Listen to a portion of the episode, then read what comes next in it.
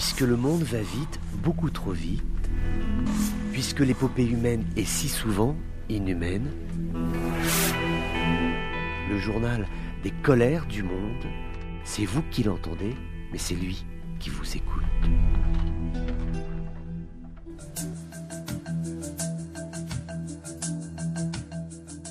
Bonjour à tous, bienvenue dans ces colères du monde.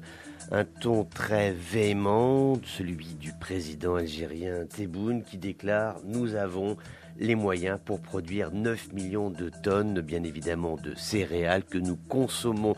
En tout cas, c'est le propos qui est tenu officiellement par le chef d'État algérien. Ce qui est assez étonnant, c'est qu'il dit à la fois avoir les moyens de produire ces neuf millions de tonnes, mais s'il le dit, c'est parce que, bien évidemment, cette quantité de nourriture, de céréales, d'huile et autres produits d'accompagnement, les viandes blanches, les viandes rouges, eh bien, tout cela n'est pas produit suffisamment en Algérie. Ce qu'il faut, c'est reconsidérer complètement à zéro, reconsidérer la filière agricole. Ce qui n'est pas simple en Algérie parce que toute la difficulté vient d'un appauvrissement croissant de la filière agricole. Les métiers de la terre sont souvent délaissés à la faveur de métiers qui sont entre guillemets plus modernes, comme par exemple le tertiaire, l'informatique, la programmation, des métiers qui sont tournés vers les nouvelles technologies. Or, on se rend compte à l'aune de cette crise ukrainienne qu'aujourd'hui, ces métiers de la terre ont besoin d'investissements qui sont tout à fait considérables. Qui plus est, il faut travailler sur les petites exploitations qui sont celles qui occupent beaucoup de terres mais qui ont des moyens de production qui sont tout à fait dérisoires et qui ne produisent pas assez et qui sont bien trop souvent des agricultures de subsistance pour les personnes qui en sont les propriétaires.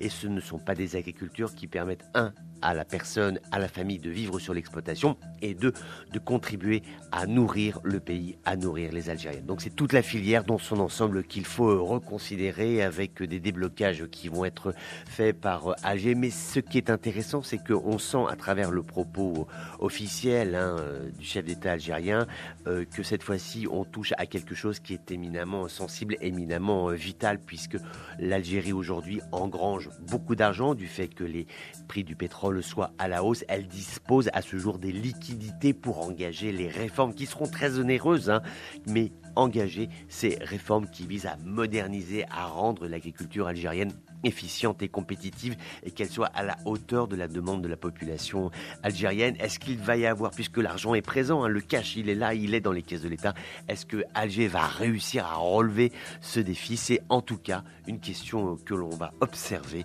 durant les prochaines semaines et les prochains mois en Algérie. Voilà, c'était les colères du monde d'un jour comme les autres, mais qui n'étaient pas tout à fait comme les autres.